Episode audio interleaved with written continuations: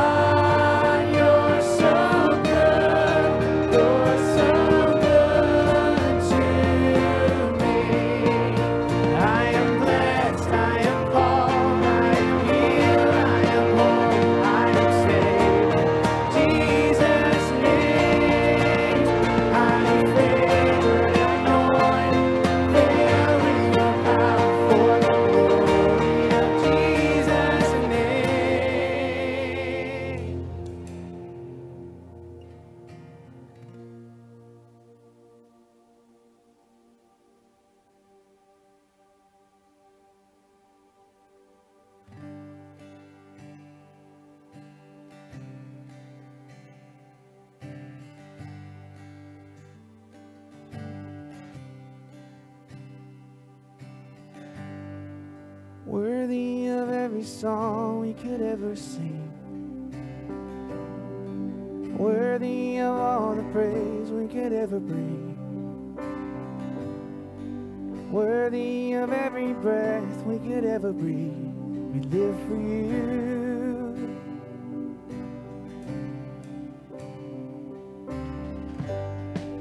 Jesus, the name above every other name.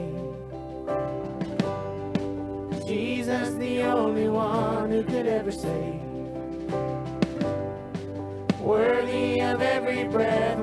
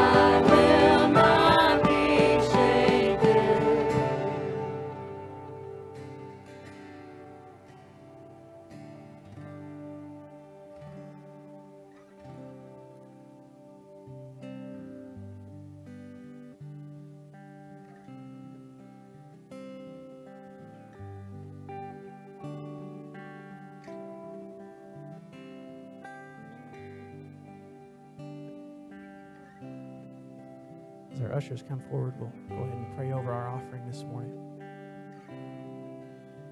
Lord Jesus, we trust you at this time. Thank you for all that you've given us, what you've done for us and accomplished on the cross. As stewards and managers this morning of your resources, we pray, God, that you would multiply supernaturally this offering. Do incredible things with it here in this place. Further your kingdom we trust you with it. In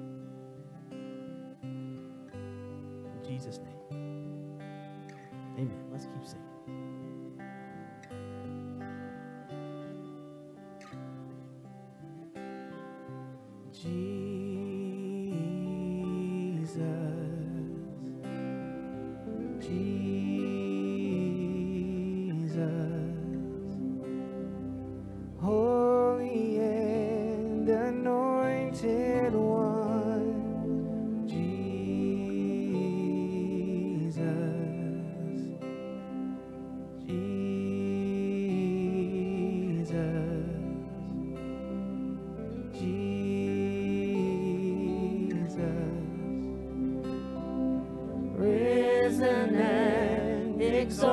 exalted one, Jesus.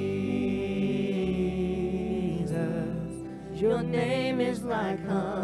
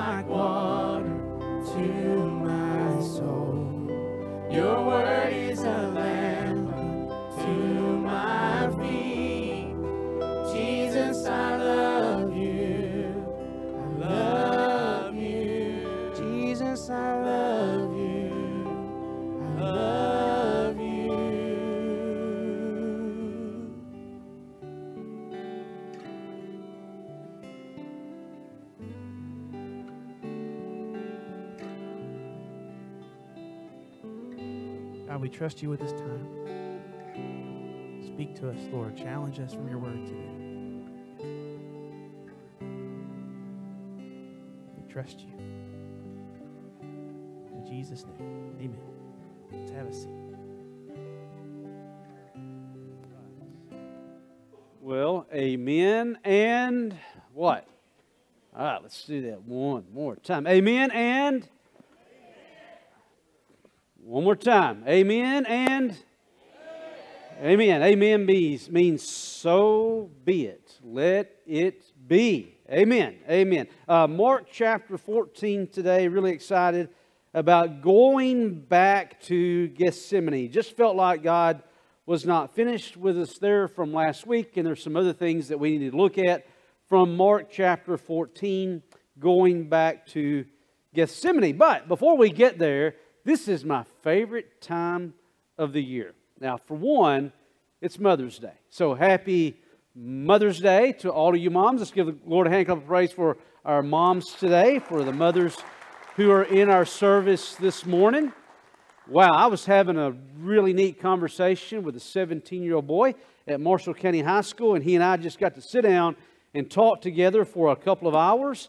And uh, I was asking him about uh, who were the most important people in his life. I said, Who are, can you identify five people in your life you want to be like? And why do you want to be like those people? And so we were talking, we were having a conversation, and uh, he'd actually he'd mentioned his stepmom. He's talking about her role in his life, and uh, he told me, he said, I, I, don't have, I mean, sadly, he said, I, I don't have a relationship with my biological mom anymore. He says, I never talked to her. He said, but my stepmom has always been there for me. And then he said something I thought was really profound for a 17 year old boy to, to think along these lines. He said, anyone can be a mother, but it takes a real woman to be a mom. Wow. I thought, what a profound understanding from a 17 year old boy. And you know, and I'm just so thankful for those who are moms, not just biological mothers, but for moms who, who mentor, who nurture, who encourage. And today we understand that not everyone has had a great relationship with their biological mother. But man, there's been some women who have played some key roles in all of our lives who were moms to us. So we're very, very thankful today. We celebrate Moms and Mother's Day today. So God bless you for being here. God bless all of our moms today. It's my favorite time of the year because we're getting ready to kick off our vacation Bible school. And this particular year, I have just felt like that God was saying, you know, this, this is going to be our, our summer mission focus to impact our community and to impact our families. For the first time ever since I've been the pastor at First Missionary, we're going to have vacation Bible school at night from 5:30 to 8. It's going to take place on this campus, and I believe because of that it's going to free up a lot of people who usually work during the day to be able to come out and to help us in vacation Bible school. Uh, like most years in the past, we felt led again to write our Bible school curriculum and material. And uh, this is it right here on the screen, uh, simply entitled The King, Lord of the Jungle, Lord of My Heart. And so we're going to be walking the kids who attend Vacation Bible School through some really important principles about who the King is. We're going to talk about the jungle, the jungle, the world in which we live, the lies that we're told in the jungle, the lies that we often believe, and then the truth that we need to embrace to get through life in the jungle. Then we're going to talk about what it means to be born of the King. And we're going to emphasize the importance of giving your life to Christ, of finding salvation in Him and being born of the King. And the last day, we're going to talk about what it means to be a child of the King. And that's the day we're going to really, we're going to really emphasize this point that, it, that what the world says about you, what the world says about you, should not impact your life. But what God says about you is what should impact your life. Until you see yourself through the eyes of God, you're not seeing yourself correctly. So we are just going to really encourage the children who've come to know Christ uh, about their identity in Christ and who they are in Him and the precious, valuable possessions that they are in Christ, children of the King. So we're excited. We, we, uh, uh, all of this came together just this past week uh, in our, our meeting. And man, when it just started falling into place with our team of creative minds, man, it just, it just was there. So, so we're going to invite the family to come at 5.30. We're going to do dinner here on the grounds. We're going to have a big tent set up in the north field, and we're going to feed the family. And then we're going to encourage uh, the family or parents to stay, stick around. We're going to have music playing outside, and we want people sticking around, getting to know people in the community, getting to know parents. I would just love for it to be a, a tremendous carnival type atmosphere outside while the kids come in here and we minister to them inside here. So, so we, we have a family emphasis that we've never had before, and we're really excited about it. It's going to take place on June the 24th through the 27th, 5:30 to 8 p.m. And here's the deal. We cannot do this without you. So this morning, everyone is going to be given a yellow sheet of paper. Do what? You ran out of paper? Uh, there's a copier in the office. All right, this, this young man right here can help you out with that. We'll have, if you did not get one, oh, by the way, if you got one, raise your hand. I'm going to say about half, a third of you maybe did. All right, so if you don't have one of these, if you don't get one by the time you leave, we're going to track you down this week. You are being videotaped as we, we right now, and we know who you are. We know where you live. We're going to track you down. We're going to get one of these to you this week, okay? But here's the deal. On this form, if you have this in your hand, you got to fill this out, okay? You say, well, I don't even know if I'm going to be here that week. I don't want to commit to something. Well, here's the deal. I saw this yesterday that I thought was awesome. Uh, it looks like the Kentucky Wildcats, as of right now, have the number one recruiting class for next year. That's pretty awesome, right? And so the last guy they picked up, I think his name is Johnny Juzang, uh, uh, uh, out of uh, off the West Coast or something like this. Um, Four-star player, really great uh, shooter, scorer. And, and, and when they posted his picture on KSR this past week, it had a picture of him, and it simply said, committed. He had committed himself to the University of Kentucky. And you know, and when you become a part of a church family, it's what you're doing. You're committing yourself. Isn't that a really awesome thing? And you're committing yourself to, to the body of Christ. In fact, we're going to celebrate next Sunday, we're going to celebrate five families who are coming to unite with our church family. They want to make their membership official here. So next Sunday, we're going to identify, we're going to announce those families. Five new families coming to our church family. We're so glad that you're here today. I hope you've already been made to feel welcome. But maybe, maybe even now the Spirit is, is saying, okay, here's the deal. I don't know if I'm going to be there. I don't know if I can commit. Can you pray? Can you pray? Well, guess what? If, even if you can just pray, there is a place on you on here for you to pray. So we want to know who you are, your contact information and email. There's four categories, four areas that you can serve in nursery, preschool, school age, or family and adult. If you do family or adult, you're going to help us out outside with connecting with parents on the property.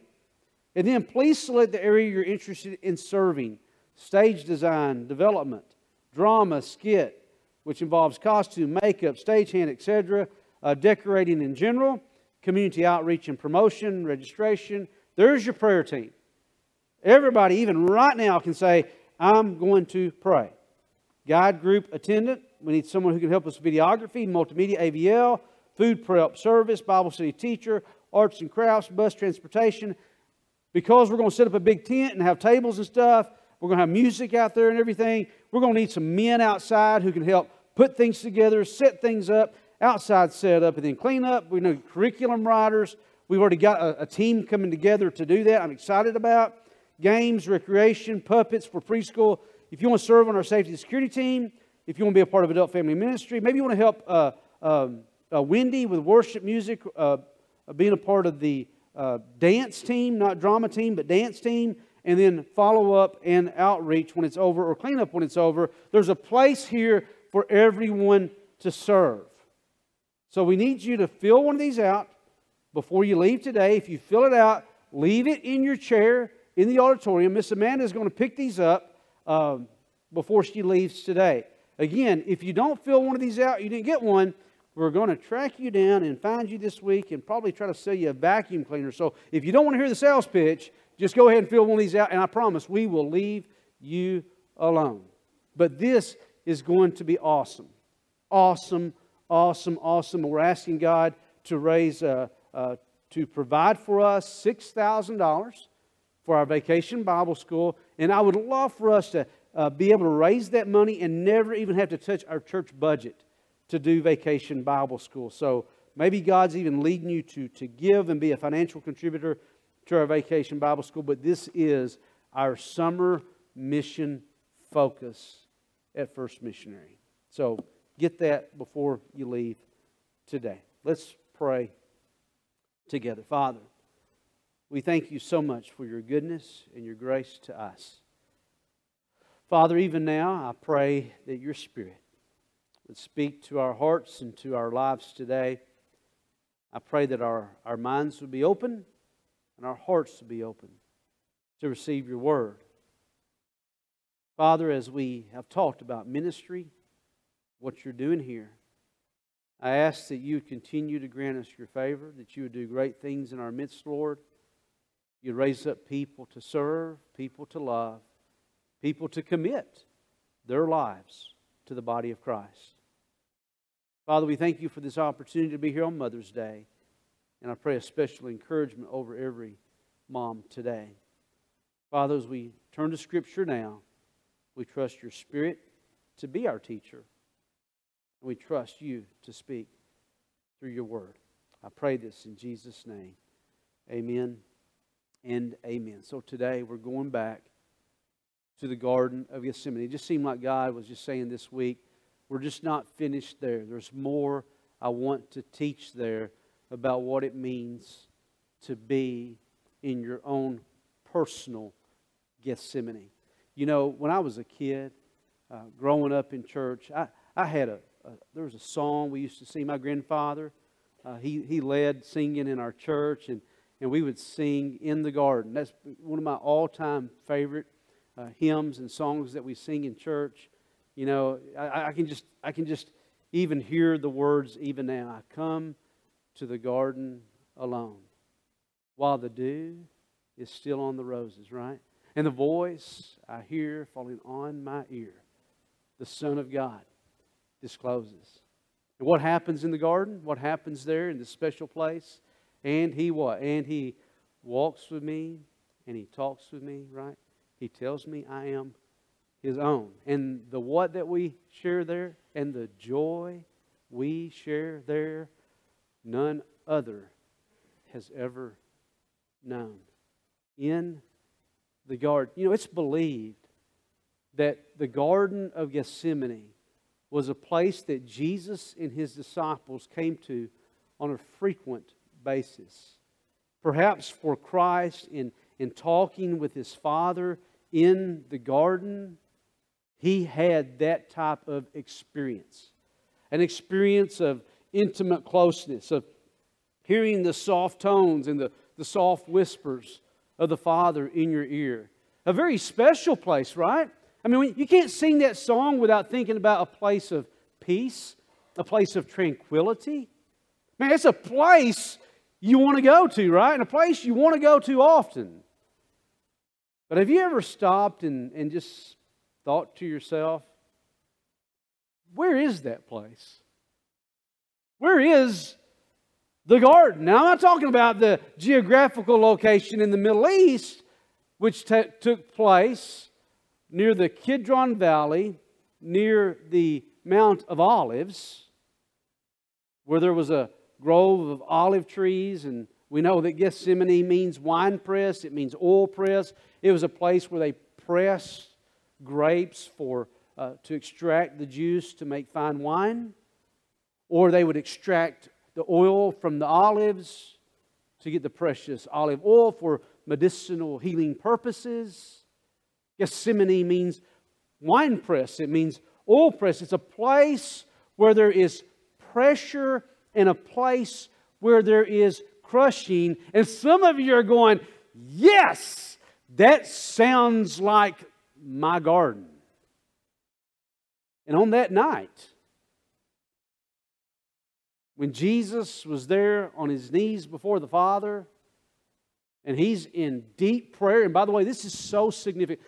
This event is so significant that all the, all the synoptic gospel writers write about it. Matthew talks about it, Mark talks about it, and Luke talks about it. It was so significant in the gospel story that all three synoptic gospel writers included it in their gospels. In fact, Luke tells us that when the disciples fell asleep, it wasn't because they were just tired or they didn't care or, or they, didn't, they didn't have empathy for what was going on. But the scripture says, Luke tells us that they fell asleep because they were in deep sorrow. You see, in Gethsemane, for those guys, listen to me, they cried themselves to sleep. And for Jesus, it was a tough, tough place the place of quietness and peace and tranquility becomes like a war room. And maybe for you in your Gethsemane, a place where you once prayed and fell at the feet of Jesus, it became a place where you screamed at Him. You screamed at Him. And you hollered at Him. And you questioned Him. Maybe you even cursed Him. It was a war room. Maybe your Gethsemane, even today, is a place of immense pressure and immense crushing. And you're wondering, why?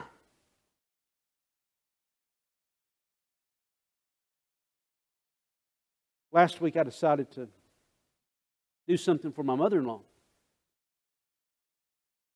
After my father in law passed away, a lot of the equipment around the house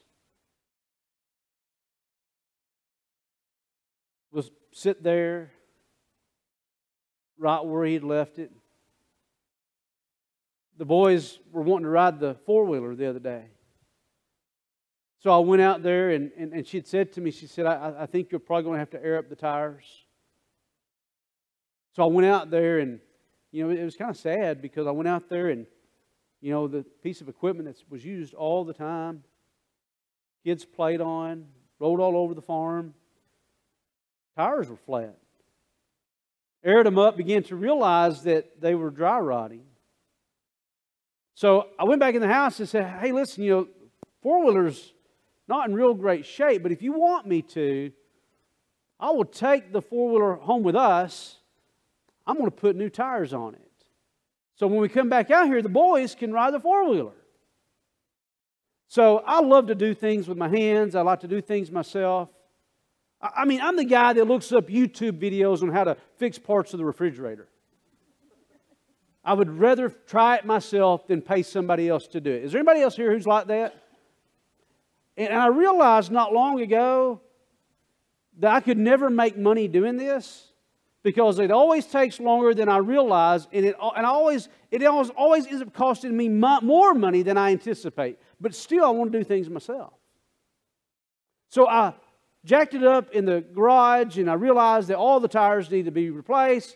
So I took the tires off and had them laying in the garage. I began to realize, listen to me, began to realize I did not have the proper tools to take the dry rotted tires off the rims because the bead had been set and I did not have what I needed to break it loose. Now, in hindsight, I would have cut that thing off. But I wanted to do it well, I wanted to do it properly. And I realized that I didn't have the tools that I needed, listen to me, to apply the pressure. Y'all say with me the word pressure, okay? I didn't have with me the tools that I needed to apply the pressure to break free that which had been forged or set by pressure. Let me say that again. I did not have the necessary tools I needed to break free. I didn't have the tool that I needed to apply the pressure that was needed to undo that which had been set and forged or seated by pressure. And it dawned on me.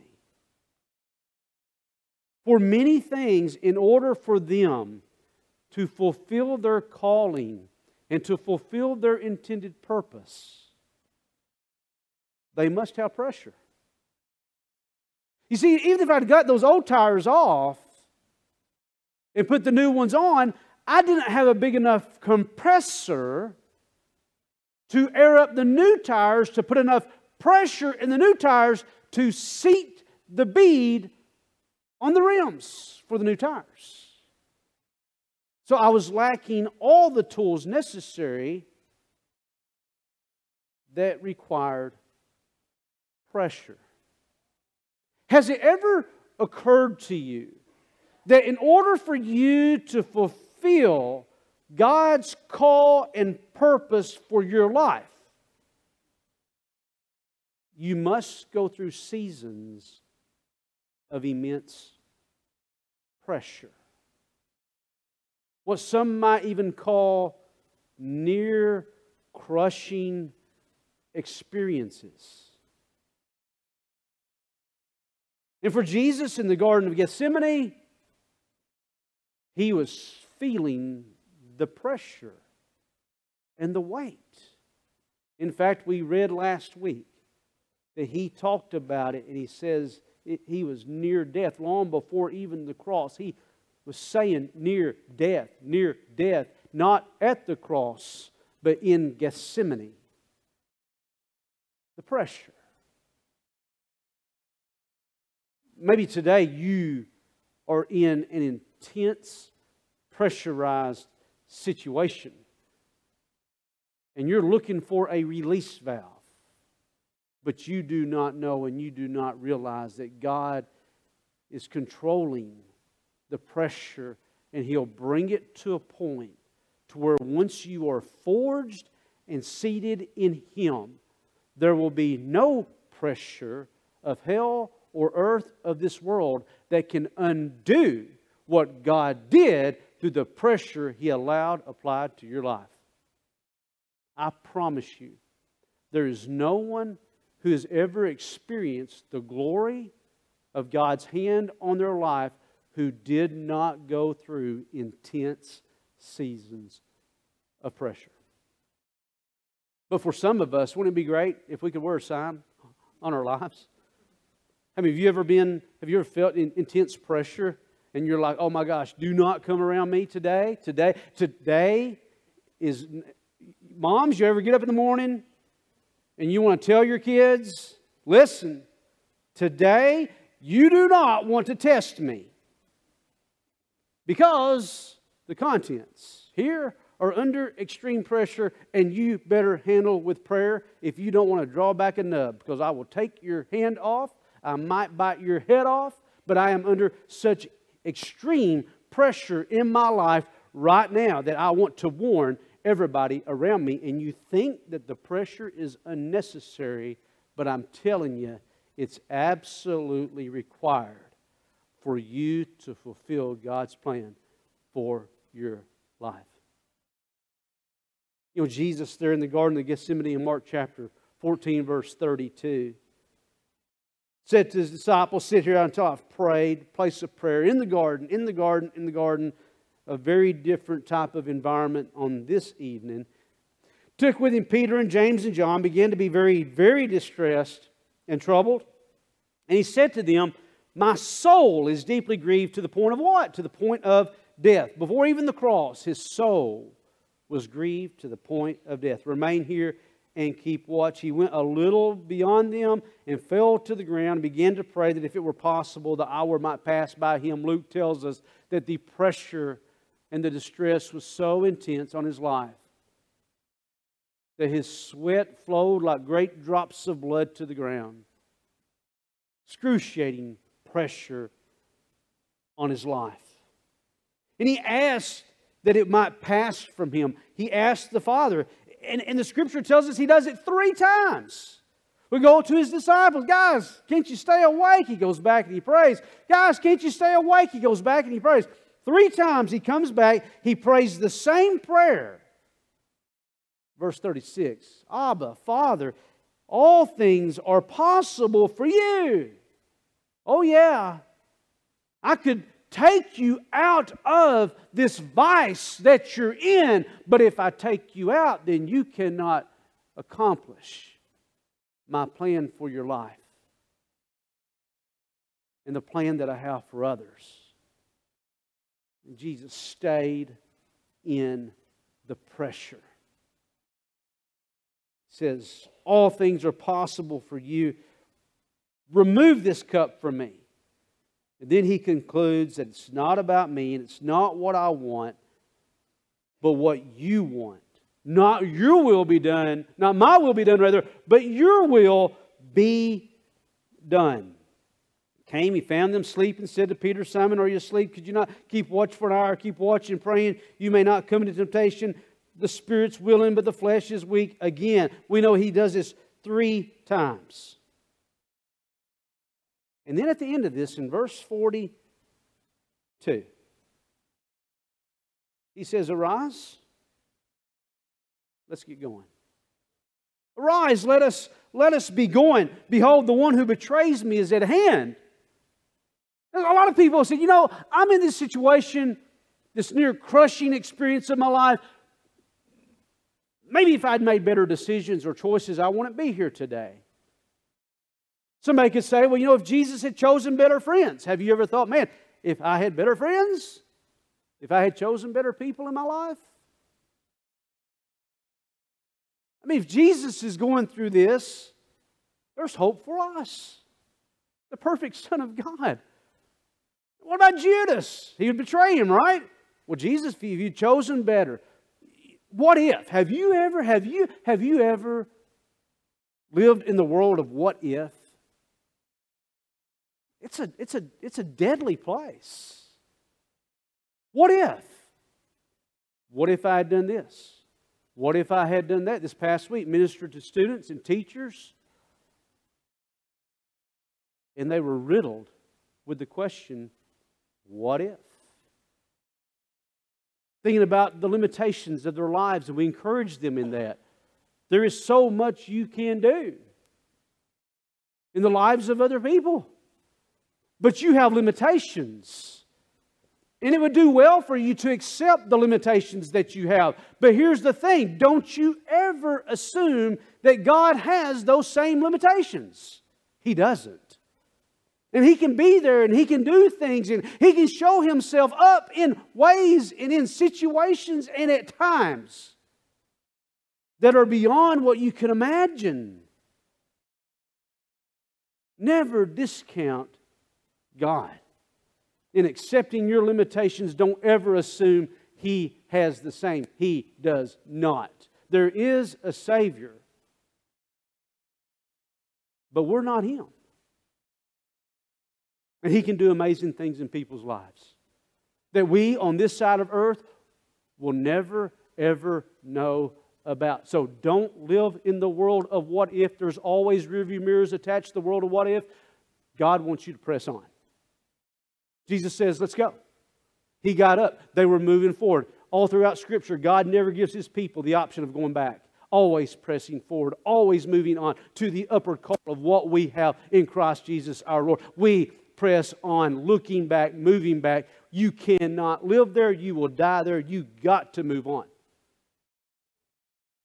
And Jesus resolved I will do what you have for me to do.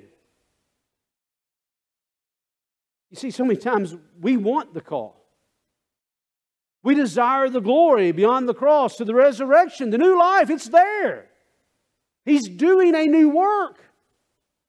And He's going to do this work in your life on the other side of the pressure and the crushing that you may feel today. But see, we want the glory, but we don't want Gethsemane. We want the calling, but we don't want the cup. Can I get an amen? We want the calling, but we don't want the cup that goes with the calling because the calling will never happen without the cup. And many people say, well, what was in that cup that Jesus said, let this cup pass for me? You know what was in the cup? You know what was in that cup? The pressure, the crushing he was experiencing, the temptation to, to, to, to shed it off. Scholars and theologians would say it was the wrath of God upon sin that Jesus was beginning to feel. He knew that when he'd go to the cross, that he would, he would take all of our sins on him. What was in that cup was your Gethsemane. It was your Gethsemane the situation you're going through, the, the, the crushing that you've experienced in your life that's caused by, by the sinful humanity and the sinful world around us today. Whatever your Gethsemane looks like, however it feels in that moment, Jesus took your Gethsemane upon himself.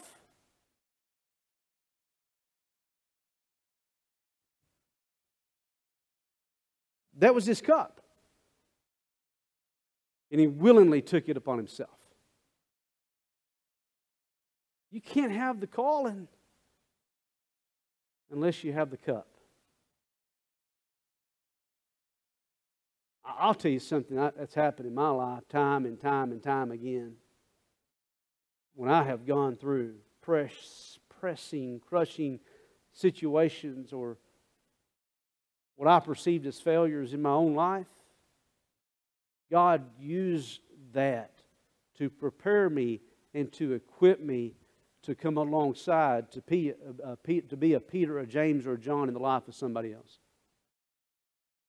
For a ministry that He has planned in the future. So that I could sit with somebody and I could say, you know what, I, I'm not in your shoes. I'll never say that I know what you're going through. I don't, I'm not in your shoes. But I think I know something about what you're feeling today. I know something about what you've been through. And God uses the pressing, crushing moments of our lives to prepare us to minister and to encourage the life of another down the road. The pressure is absolutely necessary. And when Jesus got out of the Garden of Gethsemane, he moved forward and chose to go forward. He was choosing to trust in the Father, to trust in the Lord. See, God doesn't want you to stay in Gethsemane. He wants you to get up. And He wants you to walk out of there. You say, Well, I don't know how. How can I walk out of there? How can I leave my Gethsemane behind? By trusting in the Lord, you get up and you walk out. You know, sometimes it takes somebody grabbing somebody by the hand and going, you know what? We're going to make it. We're going to trust in the Lord and we're going to walk out of here. He's got a plan of redemption. He's got a plan of hope for us in this situation. He did not lead us to Gethsemane to die here. But He's got something else for us. And sometimes it takes somebody grabbing somebody by the hand and saying, We're walking out of here. And we're going to trust the Lord as we go. You know, scholars believe that the whole garden theme that you find here in the Garden of Gethsemane brings us full circle back to the Garden of Eden. If you remember the Garden of Eden, Adam and Eve were in the Garden of Eden, had a close, intimate relationship with God. But what did they do in the Garden of Eden? They decided that they were going to do life on their own. They didn't need God. They fell to temptation, and great was their fall. In fact, it's, it's the reason that humanity continues to choose its own way apart from God. That's the reason why we have these Gethsemane experiences, because we live in a fallen world. And what Adam and Eve could not do in the Garden of Eden, God, through Christ, is able to do in the Garden of Gethsemane. And the very Christ who got up and walked out of Gethsemane is the same Christ who will live and express himself through your life so that you can face and you can walk through and you can walk out of your Gethsemane. Not my will, but your be done. I trust you, Lord. I'm yielding myself to you. I can't do this. But you did do this. And I can trust you to do it again through me. You get up, you trust the Lord, and you fulfill His calling and His purpose in your life. But the pressure, the pressure, and the near crushing is necessary to forge you to the heart of God. And then, once you're forged to the heart of God. There is no pressure of hell or of this world or of the devil that can undo the pressure God used to forge you to Himself.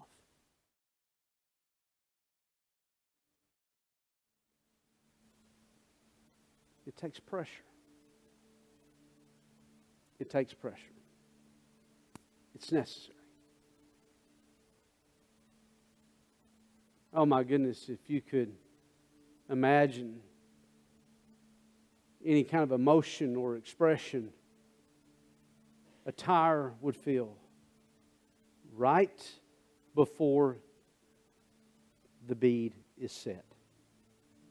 I don't know if any of you guys work with tires. If you've ever had to take an air compressor and fill that tire up. And I'm telling you, right before it is seated, right before this, the bead is set on the rim. There is a, a an intense moment. In fact, you think this thing's going to blow up. And you're, and you're thinking, I, I, think there's days I'm going to blow up. Warning, contents under pressure, handle with care. Amen? But my goodness, if that tire could express the feelings and the sentiment of what's happening right before, right before that moment that it is set and it is sealed. There's a permanency. Listen to me. There is a permanency that is established so that that tire can fulfill its purpose for why it was created. It can go through mud. It can go up over mountains. It can endure intense heat. But right in that moment, right before it is seated, it's a boom! And it's done. So hang on. And don't give up. God is using the pressure to seat you in Him.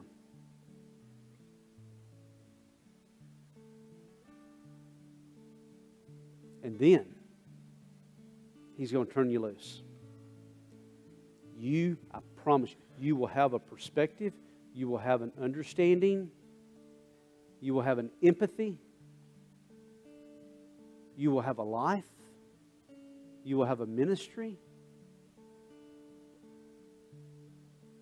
that would never have happened had it not been for Gethsemane. Now, as you quietly stand, I want to encourage you in something, okay?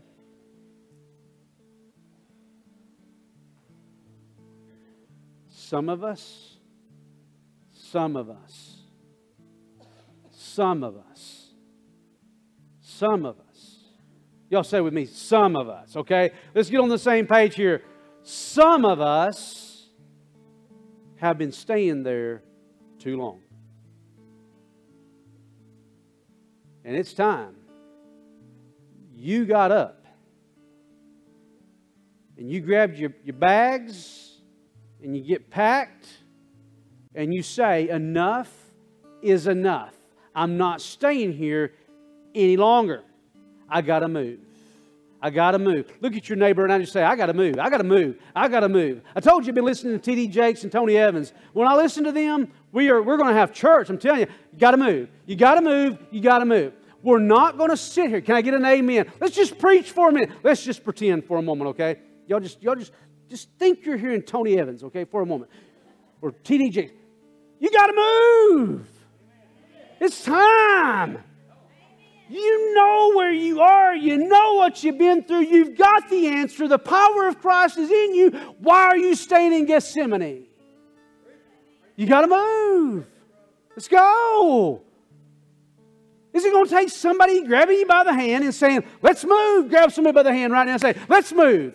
Let's move. Let's go. Let's go. Let's get out of this place. You need somebody to go with you. I'll go with you, but don't stay here any longer. People don't win in Gethsemane, they win through the resurrection. We got a cross to bear. We're going to go, we're going to trust, and we're going to be risen to new life on the other side, and it's going to be good. So let's go. I don't want to hear about your Gethsemane anymore. Tired of preaching on it. Someone said, Brother Allen, I feel like I was pre- you were preaching to me. Yeah, I've been preaching to you. Let's go. He's got something better. It's not going to be found in Gethsemane. Move. So many times we stay there because we want to hang on to what we want. And we can pray and pray and pray and pray and pray and pray. And Jesus is saying, Surrender to my will. I have better plans for you than you have for yourself. I do. Do you really trust me? Don't you think I've got your best interest in mind through this stuff you're going through? I do. So trust me. And let's go. Let's move past this place. Can we do that? Let's do it. Let's do it.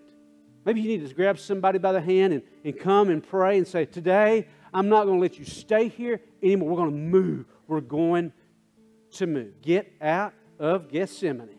Can I get an amen? Let's get excited again one more time. Can I get an amen? Let's get out of Gethsemane. Turn around, give somebody a hand five and say, I'm getting out of Gethsemane. Come on, right now. I'm getting out. I'm getting right now. You do it. I'm getting out. I'm getting out. I'm getting out. I'm going to do it. This does not define me, but it's time to move. So let's be encouraged and walk out together. Oh boy, Father God, I would ask that your Spirit would just, golly, just move upon our hearts and our lives. You've given us the answer in Christ. And Lord, today we say, not my will but yours be done. And I'm walking. I'm going to press on.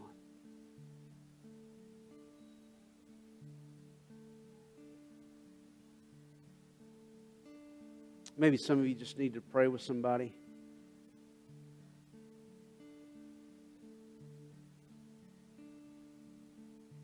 I want you to grab the person's hand next to you right now.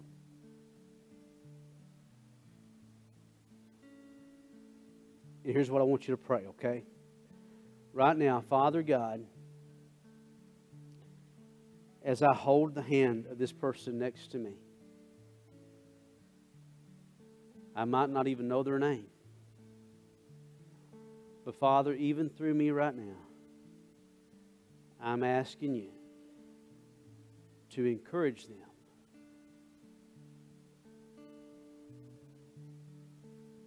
To walk out of their Gethsemane today.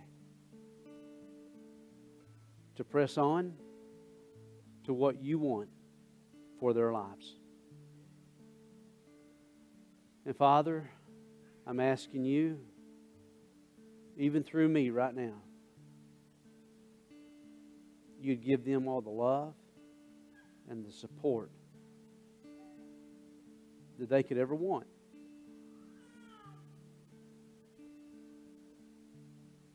And Father, today I will commit myself to pray for this person next to me and to make myself available whenever another Gethsemane comes or they feel like they can't walk out of this one. And we're going to praise you. In the garden is going to become again a sweet place of peace with you. We love you. We praise you. In Jesus' name. Amen. Amen. God bless you for being here today. You are dismissed. And before you get out of here, grab somebody, hug their neck, tell them you're so glad they came today. And we'll see you next Sunday. Next Sunday's going to be awesome. I'm telling you, next Sunday is going to be awesome. You do not want to miss next Sunday. Thanks for joining us on the First Missionary Baptist Church Sermon Podcast. That's it for this week's teaching, but you can always find more on our website, firstmissionary.net. We'd also like to encourage you to like us on Facebook, follow us on Instagram and Twitter, and subscribe to our YouTube channel. If you benefited from this week's lesson, be sure to share it with your friends and family, then leave a rating and review on your favorite podcast app. Thanks again for listening, and God bless.